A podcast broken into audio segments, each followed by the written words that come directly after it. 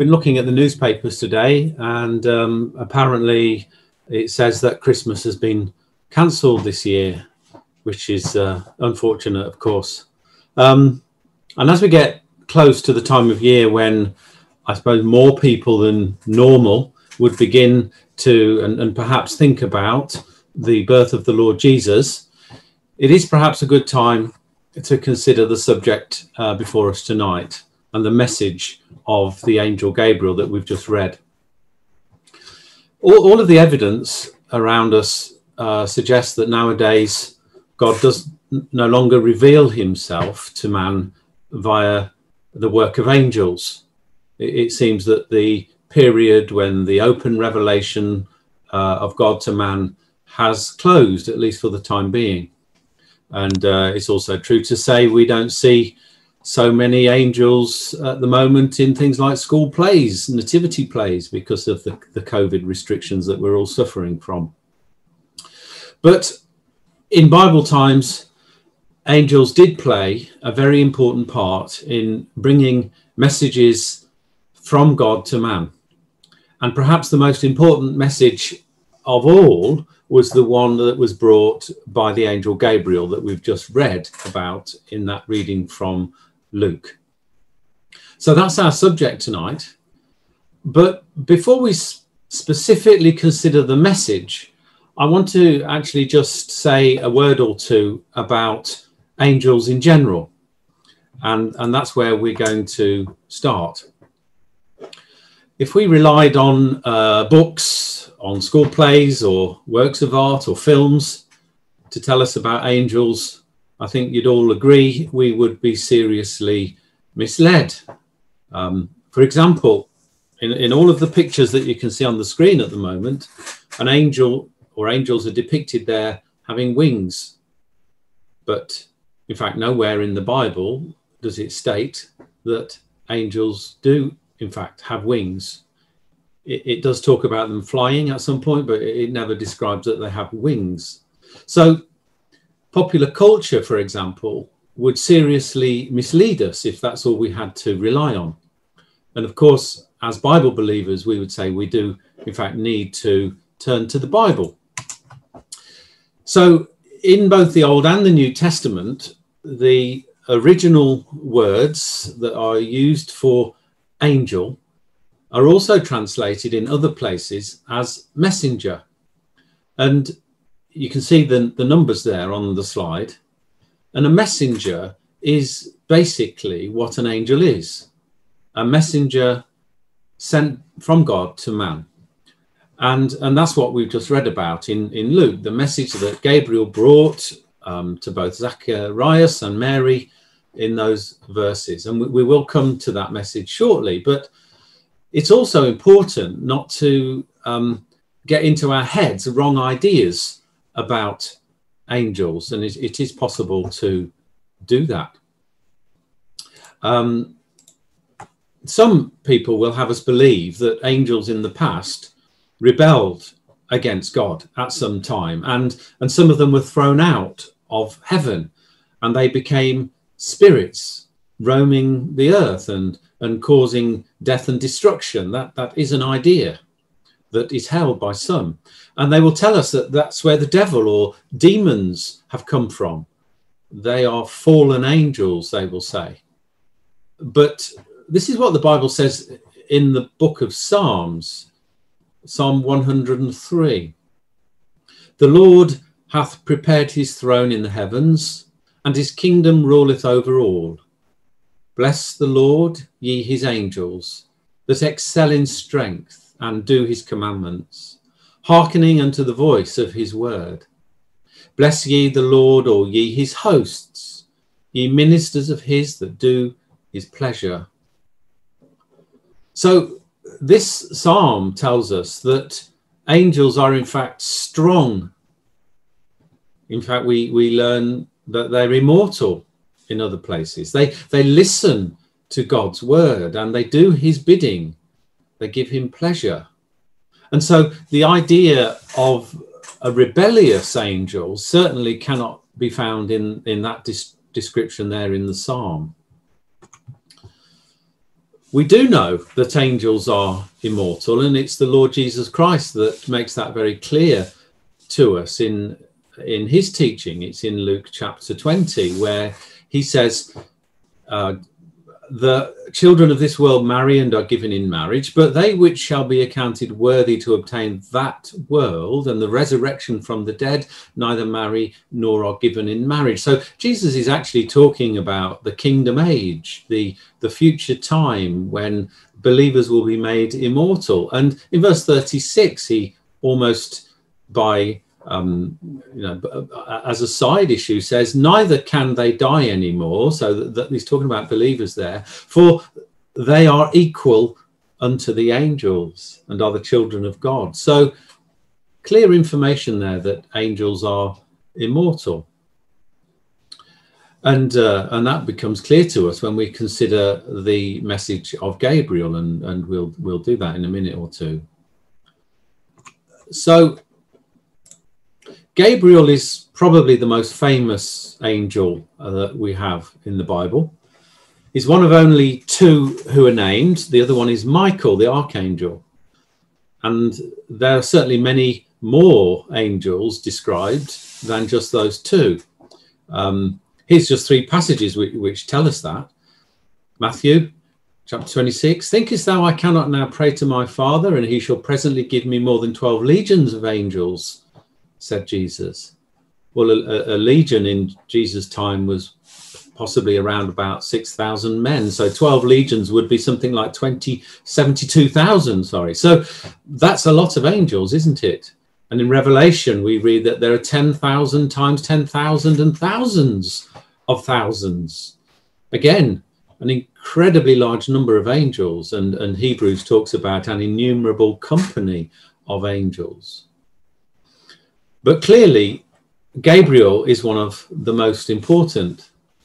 And he told Zacharias that, and we read it, that he stood in the presence of God and he was sent to speak to him. So, what was the message then of the angel Gabriel, and why are we talking about it today? Why is it still important for us some 2,000 years later that we want to give a talk about that message? Well, of course, this is the time of year that people think about the birth of the Lord Jesus. It's the time of year when many Christians will celebrate the fact that God provided his son as a savior. And those words that were spoken by Gabriel to Mary, which we read about in Luke chapter 1, are, are often heard if we tune into a, a carol service or something like that. Those, those words will be read. But it's much less common to hear read the message of the angel Gabriel that he gave to the, the prophet Daniel. And actually, that's where I want to start uh, with our consideration today. So, there are just two places in the Bible where Gabriel is actually named, and it's in the book of Daniel and in the gospel recorded by Luke. And on both occasions, Gabriel brought a vital message with him about salvation, about how men and women can be saved. And the verses on the screen there are a bit obscure to read in the King James Version, but we're going to have a go and we're going to read the message that Gabriel gave, first of all, to Daniel. And the, the words are going to come up for us now as on the screen. It says there in verse 21 Yea, whilst I was speaking in prayer, even the man Gabriel, whom I'd seen in the vision at the beginning, being caused to fly swiftly, touched me about the time of the evening oblation. And informed me and talked with me and said, O Daniel, I'm now come forth to give thee skill and understanding. At the beginning of thy supplications, the commandment came forth, and I'm come to show thee, for thou art greatly beloved. Therefore, understand the matter and consider the vision. And then he said, Seventy weeks are determined upon thy people and upon thy holy city to finish the transgression, and to make an end of sins, and to make reconciliation for iniquity and to bring in everlasting righteousness, to seal up the vision and prophecy, and to anoint the most holy. So there are a number of things there that the angel Gabriel said to Daniel would happen at the end of 70 weeks. And then in verse 25, he says, Know therefore and understand that from the going forth of the commandment to restore and to build Jerusalem unto the Messiah, the Prince, shall be seven weeks and threescore and two weeks and the street shall be built again, and the wall, even in troublous times. So, what the angel is doing is he's splitting that 70 week time period up now, and he's saying, well, there's a, a seven week period followed by three score and two weeks, which, well, three score is is 60 because the score is 20. So 62 plus seven, 69. He's he's sort of splitting up that period. And verse 26 says, And after three score and two weeks, Shall Messiah be cut off? So this is in the 70th week now. But not for himself. And the people of the prince that shall come shall destroy the city and the sanctuary, and the end thereof shall be with a flood. And unto the end of the war desolations are determined. And he shall confirm the covenant with many for one week. And in the midst of the week he shall cause the sacrifice and the oblation to cease. So it, it's quite a, a detailed and, and comprehensive message. What exactly does it mean? Well, Daniel was a captive at the time. He had been taken out of his own land from the place where he, he worshipped and grew up in Israel and probably in Jerusalem. And, and the message really boils down to this what's on the screen. First of all, a time period was being given. It's going to start with a commandment, Gabriel said, which is going to go out. And this commandment is going to say that Jerusalem should be rebuilt and that city which had been destroyed something like 70 years earlier by King Nebuchadnezzar of Babylon was going to be rebuilt.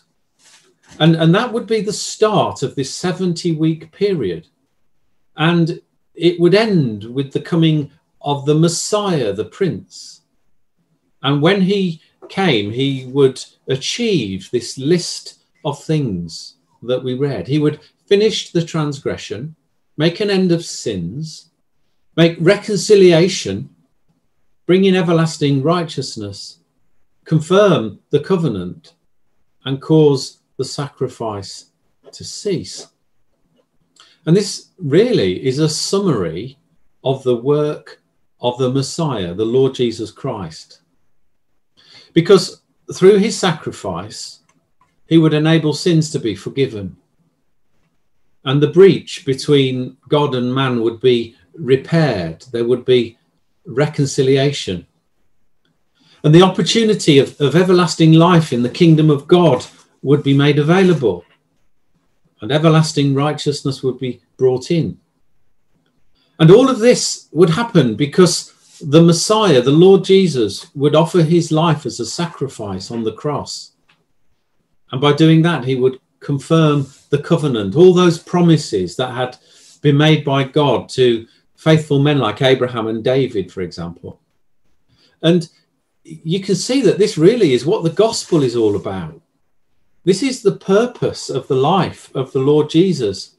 And Gabriel was sent with this message to Daniel. Daniel being one of the holy men of God who spoke the words of God that we read about in the Old Testament. So, what's this time period of 70 weeks all about then? And when did the commandment to, to go and, and to rebuild Jerusalem, when did that go forth? And, and what's then the, the time of the beginning of this period? Well, there are a few different decrees that were made around this time by Persian kings. King Cyrus, for example, also commanded that the Jews could return to Jerusalem. But this particular one on the screen here is recorded in the book of Ezra.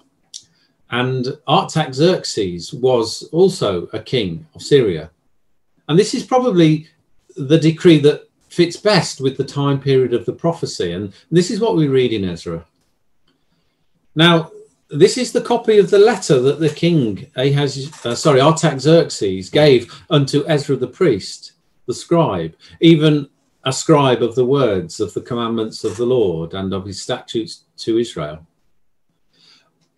Artaxerxes, king of kings, unto Ezra the priest, a scribe of the law of the God of heaven, perfect peace, and at such a time. So that, that's the introduction to the letter. Uh, and this is what the letter said I make a decree that all they of the people of Israel and of his priests and Levites in my realm which are minded of their own free will to go up to Jerusalem, go with thee. So, through this letter, the king of Persia gave permission, effectively, and, and it, it, there is more of it in this chapter, to Ezra the scribe. He gave permission to return to Jerusalem and, and to buy whatever he needed to re establish worship and to restore the temple. And it was a very significant letter made by the most powerful man of the time. It would have been something like, in our day, the Balfour Declaration of 1917, when the British government said that they supported a return of the Jewish people to the land of Israel. And eventually that uh, in history happened. So it was an important letter written to support the res- restoration of worship again in Jerusalem. And how then do we interpret the 70 weeks of this message from Gabriel to Daniel? Well, hopefully you can see how this slide explains that. There were seven weeks at the beginning, and we do know that there are seven days in a week. So we're going to uh, translate it into days. So the first seven weeks translate into 49 days, and, and then you remember there were three score and two weeks. And if we times 62 by seven, that gives us 434 days. And then there was a final week, you remember, the 70th week. In the midst of that week, um, there was a cutting off. So when we add all those together, the 49, the 434, and the 7, we've got 490 days in total, and, and that's the 70 weeks. If we divide that by seven, it's 70 weeks. So, a bit of maths there. What are we going to do with that 490 days? Well, one of the prophets who was contemporary with Daniel was Ezekiel, and he also prophesied for God. And at, at one point, he was asked to lie on his side for 40 days. And he was told, Ezekiel chapter 4, verse 6, says, Lie again on thy right side, and thou shalt bear the iniquity of the house of Judah 40 days. I've appointed thee each day for a year. So, for the 40 days that Ezekiel lay on his side in this prophecy, each day represented a year. And we do know from prophecy that a day very often represents a year. So the 490 days can be translated or, or, or transferred into 490 years. And if you use the decree of Artaxerxes as the starting point, then you can see how amazingly well the time period that Gabriel gave to Daniel actually worked itself out in history. Because that letter was sent in BC 457. And if you add 490 years to the start of that decree, you will actually come at the top there to AD 34. And we know that's right at the end of the life of the Lord Jesus. And if you actually take off the second half of the last week, because it talked about there being a, uh, him being cut off in the midst of the week. So if you take off half a week, that's three and a half years. Then actually it becomes even more accurate. Don't forget, it, in Daniel it said, In the midst of the week, he shall cause the sacrifice and the oblation to cease. So, in the middle of the last week, the Messiah would cause the Old Testament sacrifices to become obsolete because it, they would be replaced by his sacrifice. His own crucifixion on the cross would do that. So, what you've got then is bringing us to the year AD 30 or 31, which you can see on the slide is probably the year that Jesus was in fact crucified.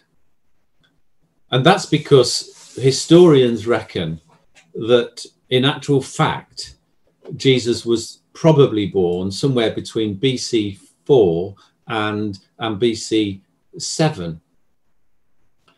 So Gabriel's message to Daniel was an amazing prophecy about the coming of the Lord Jesus, the Messiah. And as we can see, it was fulfilled to the very year. And Daniel, of course, lived between 500 and 600 years before Jesus was born. So this message was given to Daniel 500 years before it actually came about, which is amazing to consider when it is so accurate. Now, we know that wise men came from the east to visit Jesus after he was born, and they would have known from places like the prophet Micah in the Old Testament that the king was going to be born in, Jeru- in Bethlehem. And it, it, seems reasonable that they would also have been able to read the prophecy of Daniel and, and work out that time period for themselves. They could have worked out that Messiah was going to be born about now. And as we also know from this passage in Matthew, they were guided by a star. So we read now Jesus was born in Bethlehem of Judea in the days of Herod the king, and behold, there came wise men from the east to Jerusalem, saying, Where is he that is born king of the Jews? For we have seen his star in the east and are come to worship him.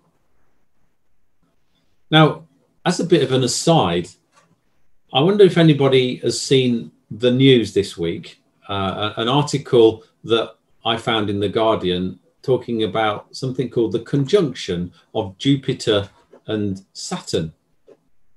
In fact, today and tomorrow, and just before we came on tonight, Brother Jonathan said he popped outside and he's actually had a look at this, he's actually seen it. Um, there's going to be this conjunction between Jupiter and Saturn. And uh, it says there, this celestial event will play out on Monday. So you've got tomorrow night as well to have a look at it. When the solar system's two largest planets appear side by side in what's called a great conjunction above the horizon.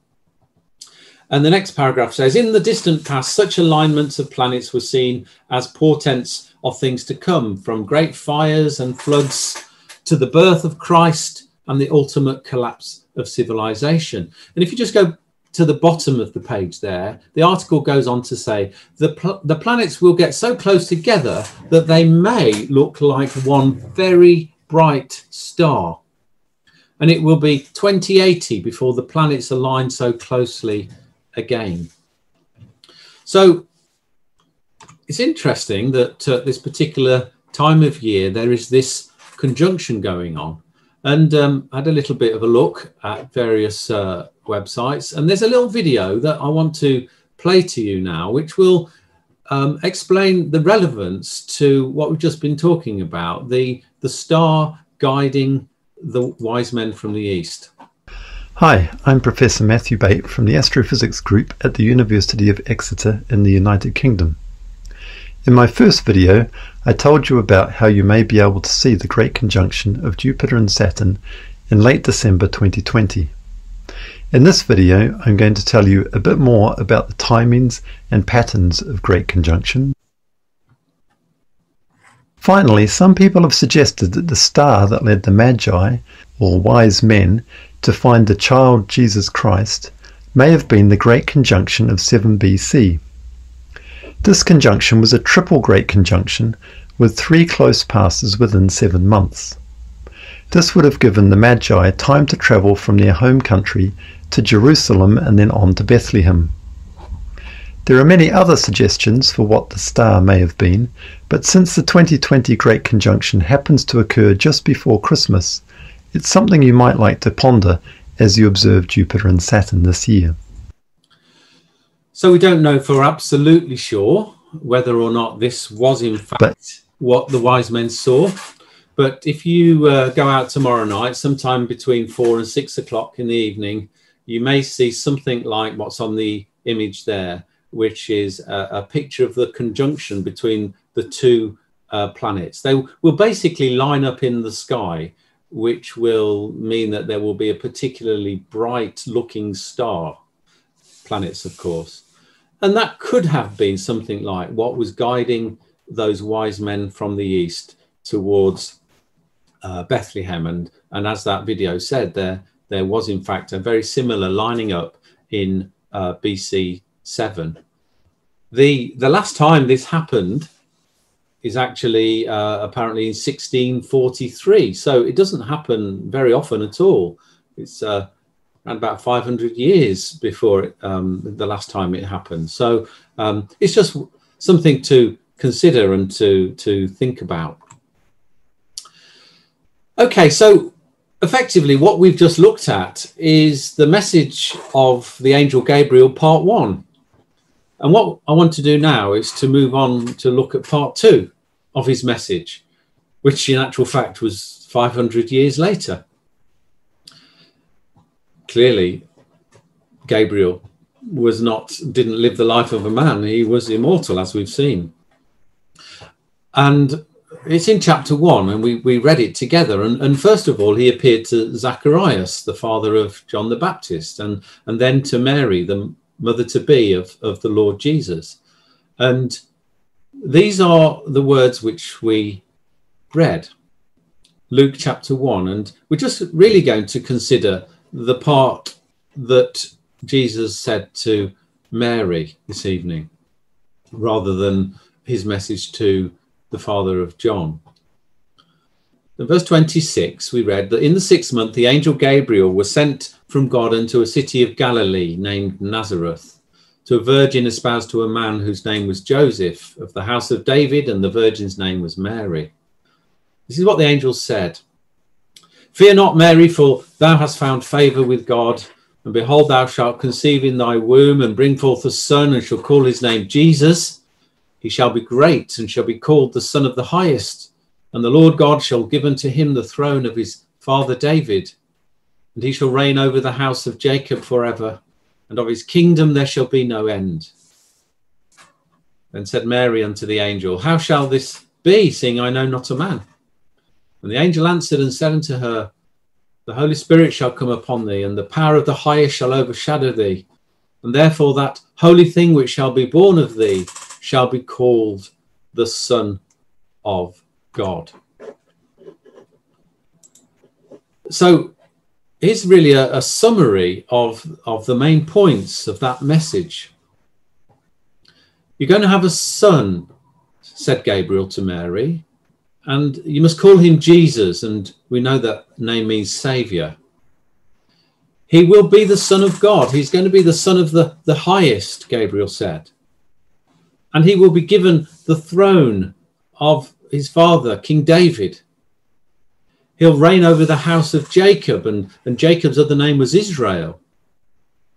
His kingdom will be everlasting, and he will be born of the power of the Holy Spirit. That's a summary of the main points of that message. And, and anyone with a knowledge of the, of the Old Testament, like Mary would have had, she would have seen immediately the significance of this message from Gabriel. This is what Gabriel had spoken about to Daniel. And it's also a fulfillment of promises that God had made to King David even earlier than the days of Daniel. So Jesus is the promised seed to David. And in 2nd of Samuel chapter 7, King David has had a visit from Nathan the prophet. And this is what Nathan said to David, speaking on behalf of God When thy days be fulfilled, and thou shalt sleep with thy fathers, I will set up thy seed after thee, which shall proceed out of thy bowels, and I'll establish his kingdom. He shall build a house for my name, and I will establish the throne of his kingdom forever. I will be his father, and he shall be my son. If he commit iniquity, I will chasten him with the rod of men, and with the stripes of the children of men. But my mercy shall not depart away from him, as I took it from Saul, whom I put away before thee. And thine house and thy kingdom shall be established forever before thee. And that's important. Thy throne shall be established forever. according to all these words and according to all this vision, did Nathan speak unto David. And we know from the New Testament that Mary was herself in the direct line of King David. That's set out for us in the genealogy that's in the Gospel of Luke. And the house that Jesus built through the work of his life was a house of believers. And, and this promise to David that there would be a seed is, of course, looking forward to the work of the Lord Jesus himself. And the house he would establish would be with believers who had faith in him we read here also that God was going to be his father and he shall be my son. And, and we do know from the message of Gabriel that it was through the power of the Holy Spirit that Jesus was going to be conceived in the womb of Mary. Mary was a virgin. But most important of all, Jesus was going to establish a kingdom which was going to last forever. And here, David is told that it would all happen before him. He himself would see it. So, wrapped up in this promise, really, is the entire gospel message that the Lord Jesus Christ would achieve in his life, and including the hope of resurrection, where David had that hope that he would see it, even though he was going to sleep with his fathers and, and be dead he would be raised. And, and that's the hope of all believers who die having their faith established in the work of the Lord Jesus Christ. But Gabriel, of course, wasn't the only angel to deliver such a message about the gospel and the work of Jesus. In fact, throughout the life of Jesus, various angels appeared time and again to reinforce the message given by uh, by Gabriel. It, it, could well have been Gabriel, although the angels in the, these other occasions aren't in fact named. But what I'd like to do to finish tonight is to look at some of those messages and to see how the gospel was revealed really through what those messages were. And I'd like us to start with the angels that appeared to the shepherds when Jesus was actually born something like nine months later. We find it in Luke chapter 2, verse 10. And um, I'll read it to you. You can look it up if you want to. Starting at verse 10, it says, And the angel said unto them, This is the shepherds, Fear not, for behold, I bring you good tidings of great joy, which shall be to all people. For unto you is born this day in the city of David a Saviour, which is Christ the Lord. And this shall be a sign unto you. You will find the babe wrapped in swaddling clothes, lying in a manger. And suddenly there was with the angel a multitude of heavenly hosts praising God and saying, Glory to God in the highest, on earth peace, good will toward men. So the message to the shepherds was this is this is great news. This is good tidings. This is the gospel. We need to be happy and rejoice because a Savior has been born, the Lord Jesus Christ, and there's going to be peace on earth and goodwill from God toward men. The grace that comes to God and the opportunity of forgiveness of sins through his favor towards us. That's what the angels were, were telling those shepherds about. This is the gospel. And in Luke chapter 15, in a, a chapter that has various parables that Jesus taught about repentance.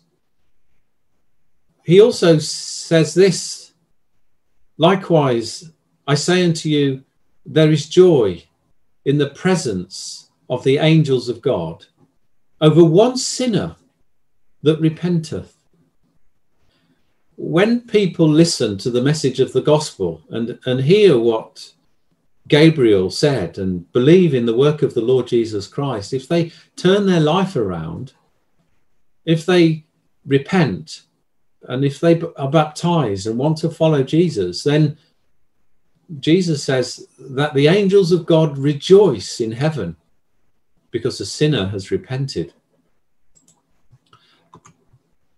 When Jesus himself was facing the agony of the cross, and he was there in the Garden of Gethsemane preparing for the, the terrible thing that was about to happen to him to go to the cross and to give his life. An angel, we read, came to strengthen him and to help him through it. We read it in Luke 22 Father, says Jesus in his prayer, if thou be willing, remove this cup from me. Nevertheless, not my will, but thine be done.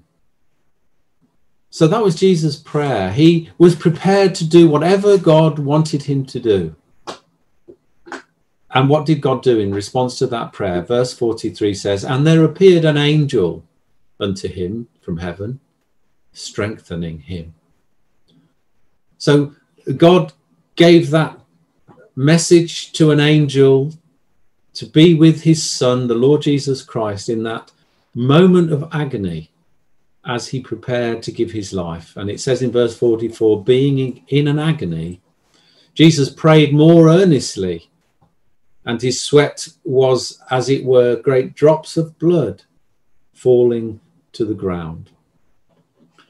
And so we know that Jesus went to the cross and he gave his life for those that put their faith and belief in him, that they might have the opportunity of life.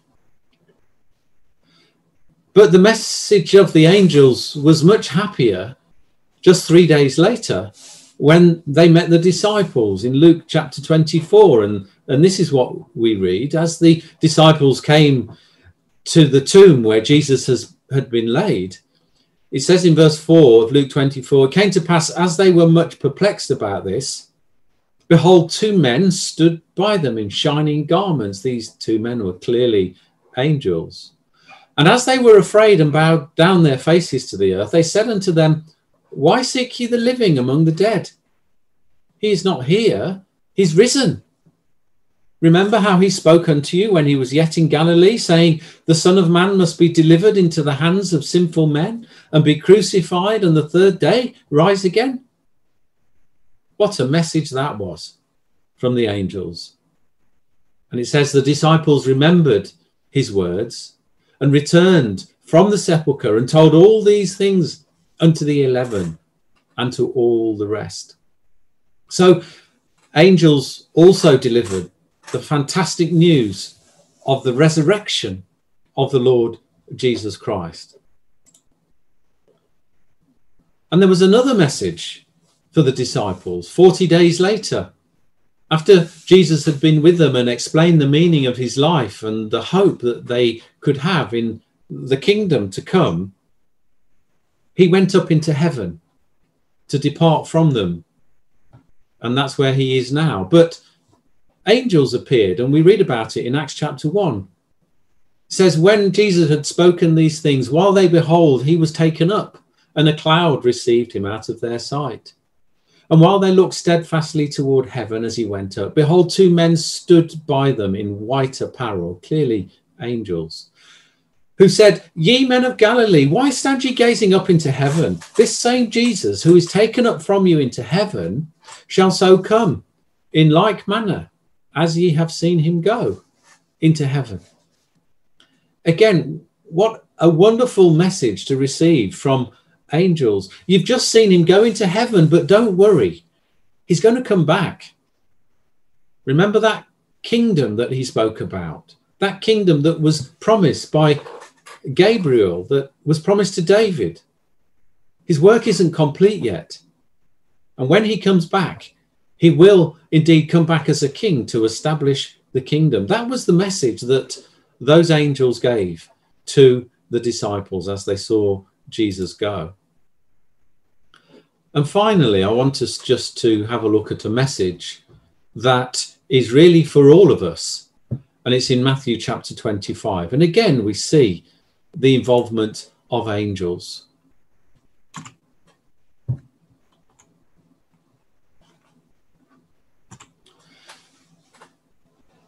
When the Son of Man shall come in his glory, and all the holy angels with him, then shall he sit upon his throne of his glory. And before him shall be gathered all nations, and he shall separate them one from another, as a shepherd divides his sheep from the goats. And he shall set the sheep on his right hand, but the goats on, it, on the left.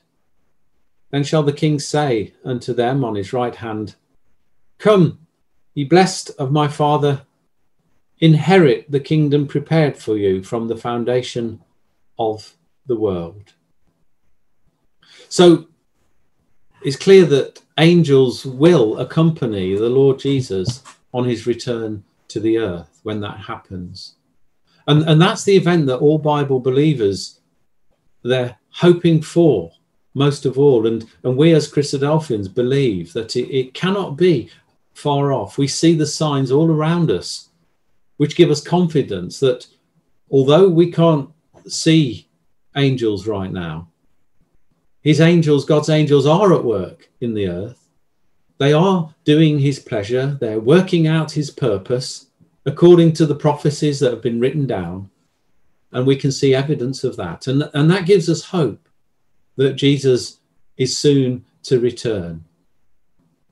And the hope that we have is that if we do believe, then we will be invited, as Jesus says here, to come, ye blessed of my Father, inherit the kingdom prepared for you from the foundation of the world. So, the opportunity to look into these things and to listen to the message of the angel Gabriel is now. And so I encourage you not to let it slip away before it's too late. Thank you.